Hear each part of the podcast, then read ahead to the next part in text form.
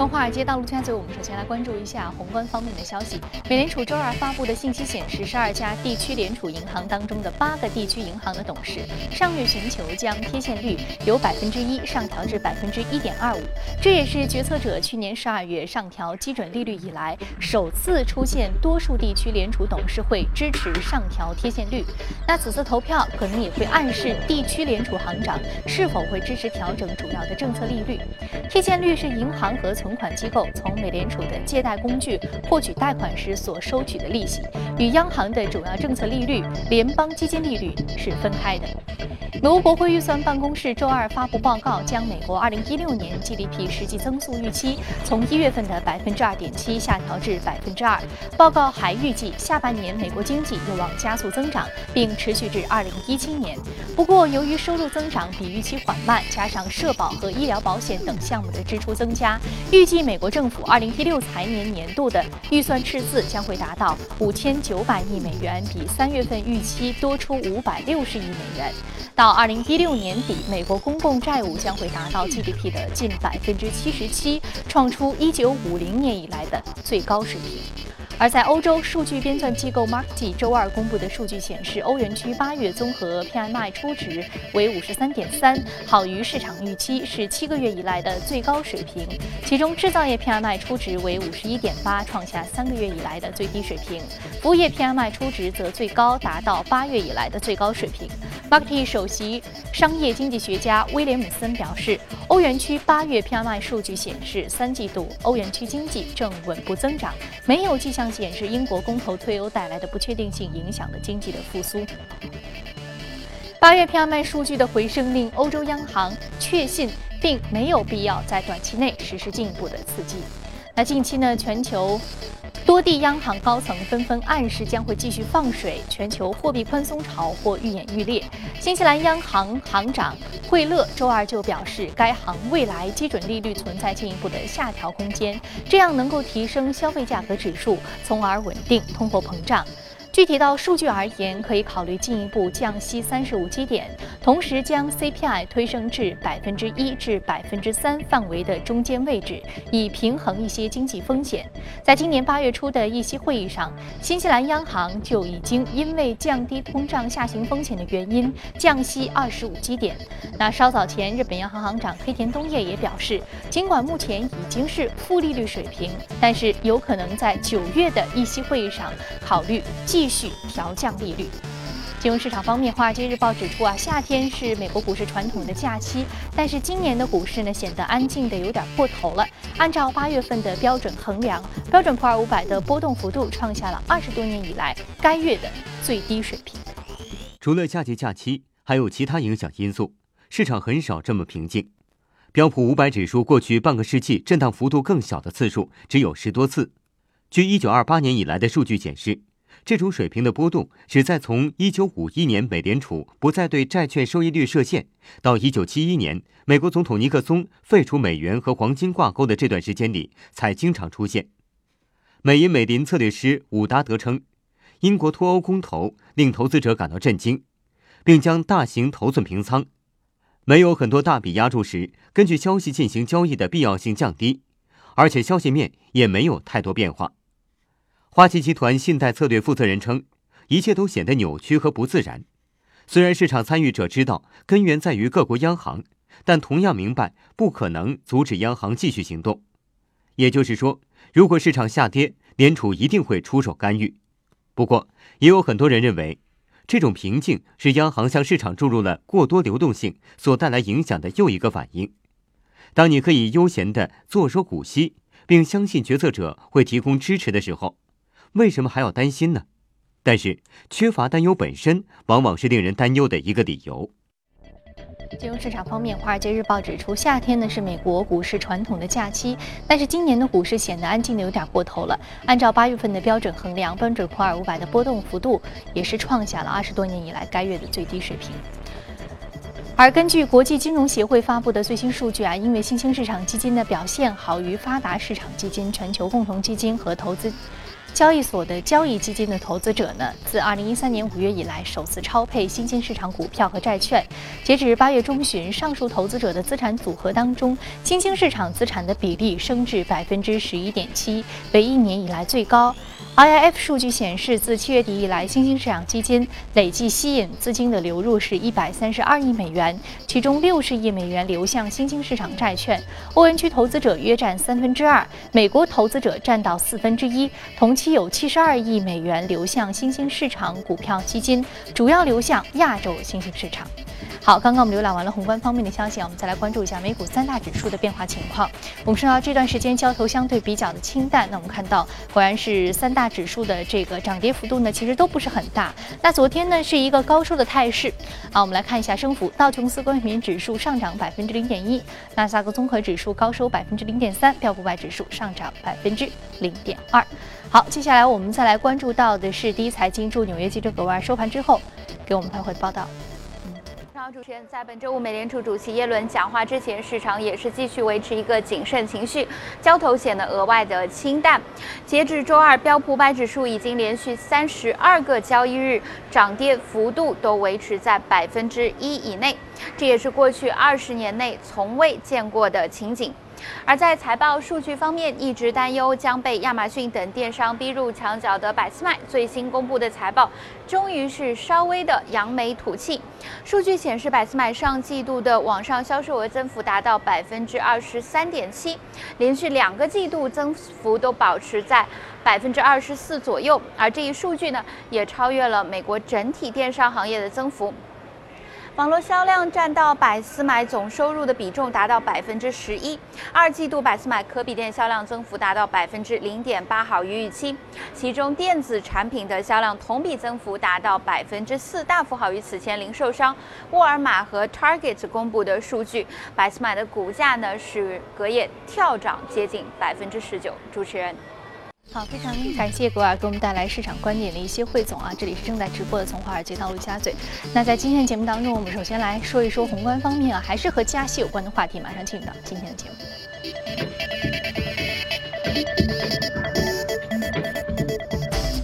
好，今天我们请到现场的嘉宾呢，是来自于盛宝金融市场分析师罗康杰先生，罗先生，欢迎再次回到我们节目当中。我们今天来说说这个杰逊杰克逊霍尔这个会议啊，为什么大家对这个会议这么关注？呃，是是的，应该说这周呃，海外的媒体铺天盖地的全都是在讲市场正在等待这个会议的一个结果。那么，因为这个杰克逊霍尔央行年会呢，他历来是美联储主席还有美联储重要官员都会出席的，同时呢，他也会啊邀请其他央行的一些官员来参加讨论一些经济啊政策方面的一些话题。所以市场的关注度呢一直是比较高的。那么，尤其是今年我们看到，因为上周向美国公布的一个呃会议纪要显示，央行内部在升息的时间啊的紧迫性上面呢，还是存在明显的分歧。但是之后呢，美联储比如说二号人物和三号人物啊，都相继发表了这样啊比较鹰派的一个言论啊，就是主张在年内升息。那么，但是从市场反应来看呢，并不是很强烈。比如说美元指数。在这个短线的上涨之后呢，又开始回落，呃，所以市场还是非常的期待，像美联储一号人物耶伦，他在这个会议上会透露一个什么样的信息？那么在央行内部存在分歧的一个情况下，他的观点是什么样的？就是希望他对这个啊未来美联储升息的一个路径啊，给出一些比较明确的一些个暗示啊，或者说是一些表述。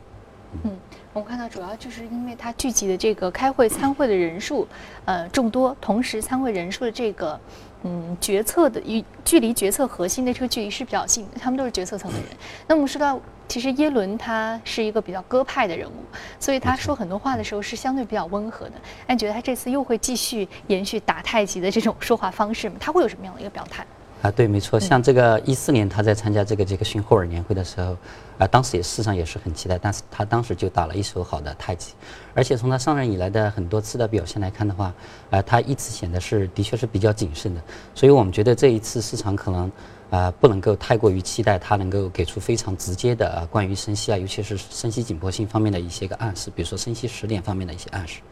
那么呃，因为呃，首先从这个九月初来讲，我们看到有非常重要的非农数据，而且在美联储九月的会议之前呢，还有这个美国的通胀数据公布。那么这些数据在过去几个月呢，啊，有些美国经济数据显示出很大的不确定性。那所以从这个角度来讲的话，我们觉得耶伦他这个说话也要给自己留下一定的一个回旋余地。那么另外一个的话，我们就是看到就是说啊，但是耶伦他如果啊不就货币政策做出一些个表述，呃。比如说，这个之前费舍尔呃强调这个美国的通胀和就业正在接近目标水平。那么耶伦如果完全避而不谈的话呢，市场也会感到比较失望，并且进一步质疑央行内部的这种分歧呢，可能存在于呃核心人物间。所以我们觉得耶伦呢，他还是可能比较间接的表达。啊，就是去维维持市场对于美联储升息的一定的预期，防止这种啊美联储升息的一个预期呢掉得过低，那么以避免它一旦升息的时候市场出现过于剧烈的反应。比如说，它也可以表达啊就就业问题和通胀问题啊，同样表达比较乐观的一些个啊观点啊，同样认为这些个啊呃，比如说最近美国的这样的一个核心的通胀，还有这个 PCE 物价指数呢。都已经是超过或者接近百分之二这样的一个目标水平了。那么这的确是一个比较积极的一面，它可以给予肯定。那么同时，美国的就业呢也的确在接近这个充分就业的水平，而且非农就业数据呢最近也比较强劲。那么这一点可能也会得到肯定。那从这个角度来讲的话，我们觉得他的讲话呢可能呃最大可能是中性或者是略派。呃，略偏鹰派一点，那么维持市场对美联储这个年内升息的一定的一个呃预期的概率在里面，但是要避免这个讲话呢过于强硬，因为我们知道，呃，过去一段时间市场对于美联储升息的讨论呢，由之前的比如说具体讨论几月升息，那逐渐转化为就是说在接下来的一年或者一年半时间里面，它到。底要不要升息一次这样的一个讨论里面，也就是说，对于二十五个基点这样的变化的一个集中讨论里面，那么在这种情况之下，我们看到美元的走势呢，最近也趋势也不是非常的明朗，呃，再加上本身夏季的一些个，比如说夏季的度假的。呃，节日的一些个因素在里面，所以整个市场呢是逐渐变得越来越沉闷。那么从这个角度来讲的话，可能市场也是非常期待啊，这一次的会议可以为之后它的一个货币政策的走向，或者说比如说在反映到货币市场对于美元的走势呢，给出比较明确的一个方向指引啊，所以市场的期待是比较高的。那么也正因为最近缺少这种重大消息的刺激呢，有可能在这次讲话之后，市场会出现一些个过度的一些反应，这是这也是就是投资者需要啊提防的一个因素在。嗯嗯。说防止市场会出现一个过度的一个反应啊，但是我们看到现在目前目前的市场的交投是比较清淡的。那么对于未来，大家持的一个什么样的一个观点呢？是现在谨慎操作，还是说大家对此这个兴趣就已经是索然无味了？呃，我们认为只要耶伦他就比较委婉的，比如说或者说间接的，就美国的通胀和就业表现出一种比较乐观的一个看法。那么同时没有明显表达，比如说对经济增长啊方面过度的一个呃担忧或者说是讨论的话呢，呃整体来讲可以理解为稍偏鹰派。这样的话对于美元来讲，我们认为是一种啊支持。那么但是如果他一呃因为很多投资者非常期待他可以给出更加明确的一些暗示，我们认为这种可能性不大。而一旦出现这种情况的话，我们觉得他可能给这个啊黄金啊或者说是近期处于回调的这个原油啊带来进一步调整的压力。那么因为如果它是明显的提升了美联储近期升息的一个啊一个预期程度，比如说像九月和十月，当然我们认为九月、十月啊升息的一个可能性依然是啊比较小的。那么因为过去几个季度美国的 GDP 增长呢是比预期的差一点，而且马上又要来到美国的一个大选等一些因素。那么但是一旦它表述真的是呃比预期的强硬一点，那么导致市场认为这个。短期升息，九月、十月升息的概率上升的话，那么也会引发另一种猜测，就是现在升息之后，如果以后的经济数据进一步的改善，那么未来一年到一年半时间里面，它就不是我们之前讨论的最多升息一次，那可能是两次、三次。那这种情况之下呢，也会。呃，从另一个角度看的话，也会使这个美国，比如说和现在的欧洲央行、还有英国、日本等主要央行的一个货币政策分歧，截然相反，截然相反。嗯，呃，这种分化的一个呃关注度呢再次上升，因为之前我们看到这种分化的一个呃一个程度呢，或者说是趋势呢在缩小，而现在市场预计，比如说像欧洲央行认为它很可能是，呃，它可能在负利率政策方面呢是现在比较犹豫，因为面临的比较多的一个批评，还有银行业方面的压力，但是它有可能会延长它的。债券的一个购买的时间，或者说呃改变它的这个债券购买的一个门槛，包括英国和日本市场也存在一些个比较大的一个进一步放松货币政策的预期。所以从这个角度来讲的话呢，呃如果耶伦在这次会议上没有给出明确的暗示，那么焦点会很快转到比如说非农数据，以及九月初的这个欧洲央行会议，以及九月底的这个日本央行会议上。嗯嗯。我们看到市场呢，其实这个观点啊，就看到这个接下来这个去库尔年会，耶伦在上面的表态是什么样的啊？我们说他无论是这个鸽派的表态，还是说相对鹰派的强硬，其实接下来市场的这个呃转向都还是相对比较综合的。我们还是要综合，包括欧洲央行和日本央行等等这个货币政策，我们就综合来看整个大的环境会怎样。那今年美联储年内加息，大家说一次的可能性比较大，而且是在年底，那么会不会有两次甚至三次呢？我觉得好像这个这个几率啊，也要看他最终的这个表态。虽然这个可能性相对而言比一次是要小很多的。好，非常感谢这一时段罗先生的一个点评。接下来我们再来关注到的是隔夜领涨的板块和个股分别是什么。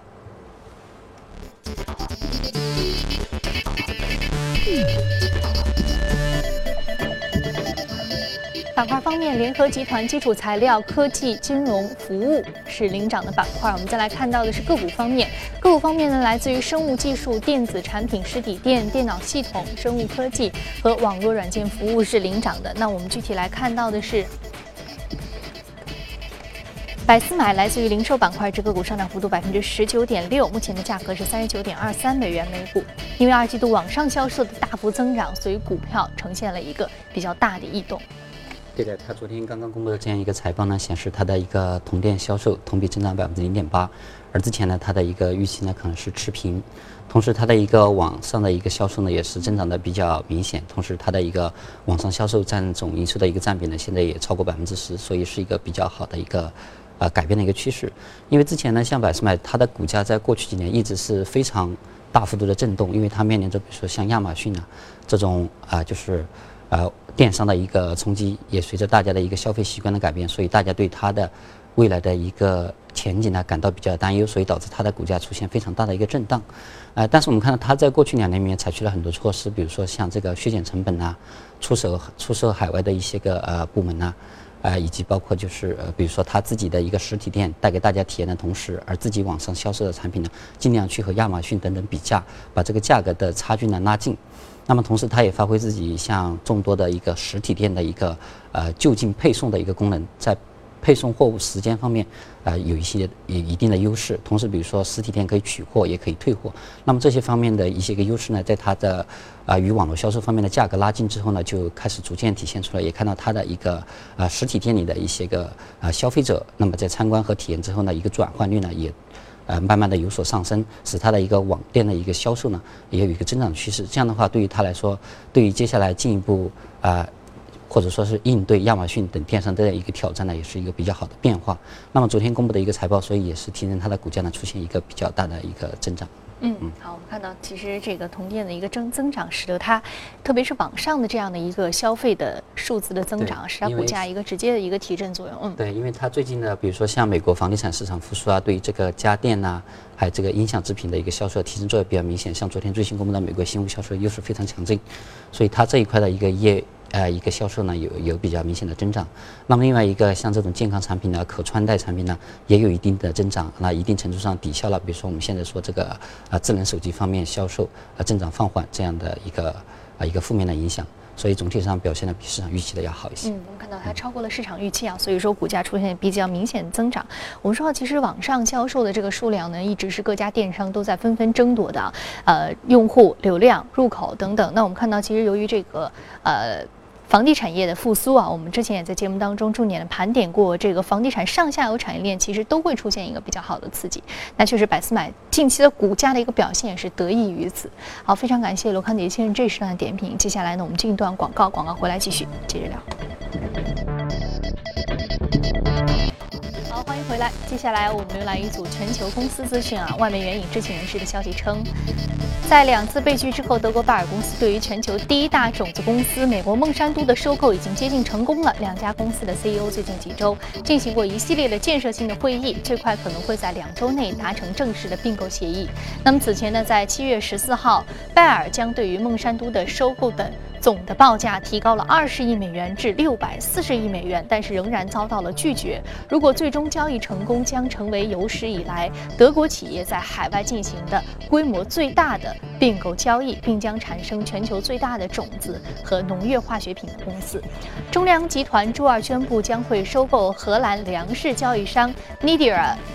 剩余百分之四十九的股权，从而朝着成为全球领先的农产品交易商的方向迈出了重要一步。那此项交易将进一步扩大中粮在欧洲和拉美市场的触角，与美国加吉公司为首的西方竞争对手展开全面竞争。中粮还表示，将在完成收购之后，启动对于中粮国际、中粮农业的全面整合。特斯拉周二宣布，旗下电动汽车将配置新型的蓄电池，Model S 和 Model X 车型在启动加速方面和电池续航方面都有了比较大的提升。那新的电池呢，将会使得 Model S 能够持续跑四百八十二公里，比上一代电池所支持的续航里程提升了百分之六十六。另外呢，Model S 电动轿车百公里加速只要二点五秒，最高时速呢则将提升约百分之十六点七，成为全球时速最快的量产车。不过由于生产限制，特斯拉一周将只能生产新的电池组两百套，相当于约有百分之十的特斯拉电动车将配置新的电池。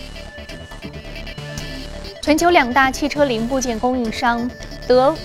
德尔福和 Mobileye 宣布将联合投入数亿美元开发全自动的驾驶系统。搭载上述系统的汽车呢，有望在2021年或2022年上市。德尔福此前曾经是通用汽车的零部件子公司，1999年从通用玻璃。Mobileye 主要是为汽车制造商提供半自动驾驶系统所需的传感器和软件等等，其核心技术已经用于特斯拉的驾驶辅助系统。不过，在今年五月，特斯拉自动驾驶系统发生致命事故之后，Mobileye 宣布不再为特斯拉提供技术支持。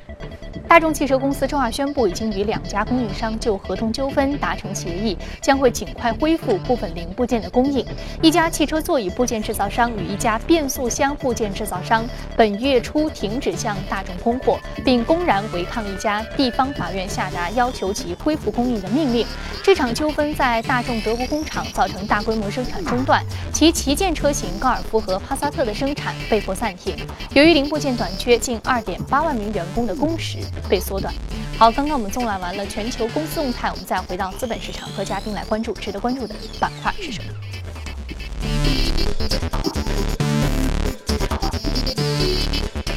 我们要说的是 Nvidia 半导体板块上涨幅度百分之零点八，目前的价格是六十二点九美元每股啊，业绩大增推动股价创下了一个新高。好，半导体板块近期也是确实比较热门。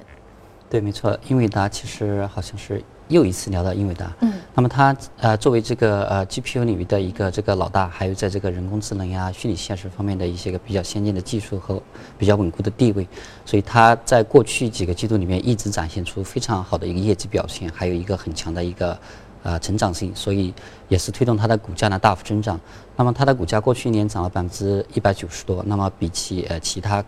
呃，很很火的一些科技，比如说 Facebook、亚马逊呢，涨幅都要大很多，所以也是一个呃一个非常受追捧的一只股票。那么我们可以看到，它最新的财报显示呢，它这个啊，由于比如说像电子游戏啊、游戏经济，我们知道最近包括在国内也比较火热，那么这一块需求所带来出来它的一个游戏芯片方面的需求，还有一个高端的电脑方面的一些高档的一个显卡的需求呢，啊，对于它的一个。啊这一块业绩的一个成长呢，带带来了很大的一个推动作用。那么它这一块的业务呢，占总营收的比重已经超过百分之五十五，所以这就使得之前市场，比如说对于 PC 市场那日趋疲软的这个情况之下，对它的一个业绩前景发展的一个担忧呢，明显的一个呃减弱。那么另外一个呢，像它的一个这个在数据中心，还有一个汽车电子方面的一个芯片的一个需求呢，继今年的这个继一七财年的第一财季的这样的一个爆发式增长之后啊。在最新一个财季呢，再次出现这个非常大的一个涨幅，那么同比增幅分别达到百分之六十几和百分之一百多，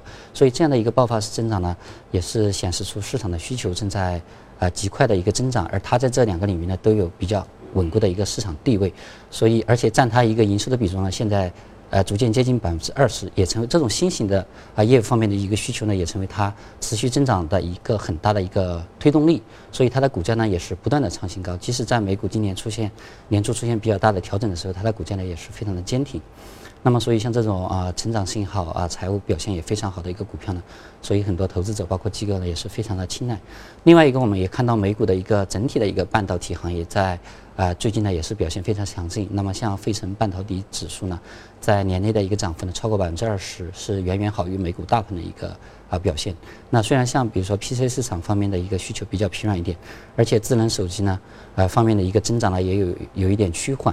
但是我们看到，比如说在这个游戏啊、娱乐方面呢，还有这个数据中心啊，还有工业领域的一些应用，还有这个物联网，还有智能汽车方面的应用，它的需求呢正在快速的增长。而且这些领域包括啊，我们说虚拟现实啊、增强现实等等很多领域，它的技术越来越成熟。那么商业化进一步推啊推广的话呢，呃，这方面的需求。呃，应该说它的增长还是处于起步阶段，所以整个行业里面半导体就这一块而言，这些新兴业务方面的一个增长前景来看的话，还是非常好的。整个行业的一个景气度呢，应该是不错的。嗯，我们说新兴业务增长方面啊，行业的景气度确实是给的半导体行业一个比较好的机会。我们在昨天的节目当中其实也提到了一个半导体板块啊，我们说近期有很多的这个半导体板块，包括 NVIDIA 以及一些 A 股的一些上市公司，确实是比较值得关注的。好，非常感谢康杰先生这一时段点评，这也是正在直播的。从华尔街到陆家嘴，今天播出的内容，您可以通过我们的官方微信公众号“第一财经资讯”查看。另外，你有什么样的意见和建议，可以通过微信留言。您还可以到荔枝和喜马电台搜索“第一财经”进行收听。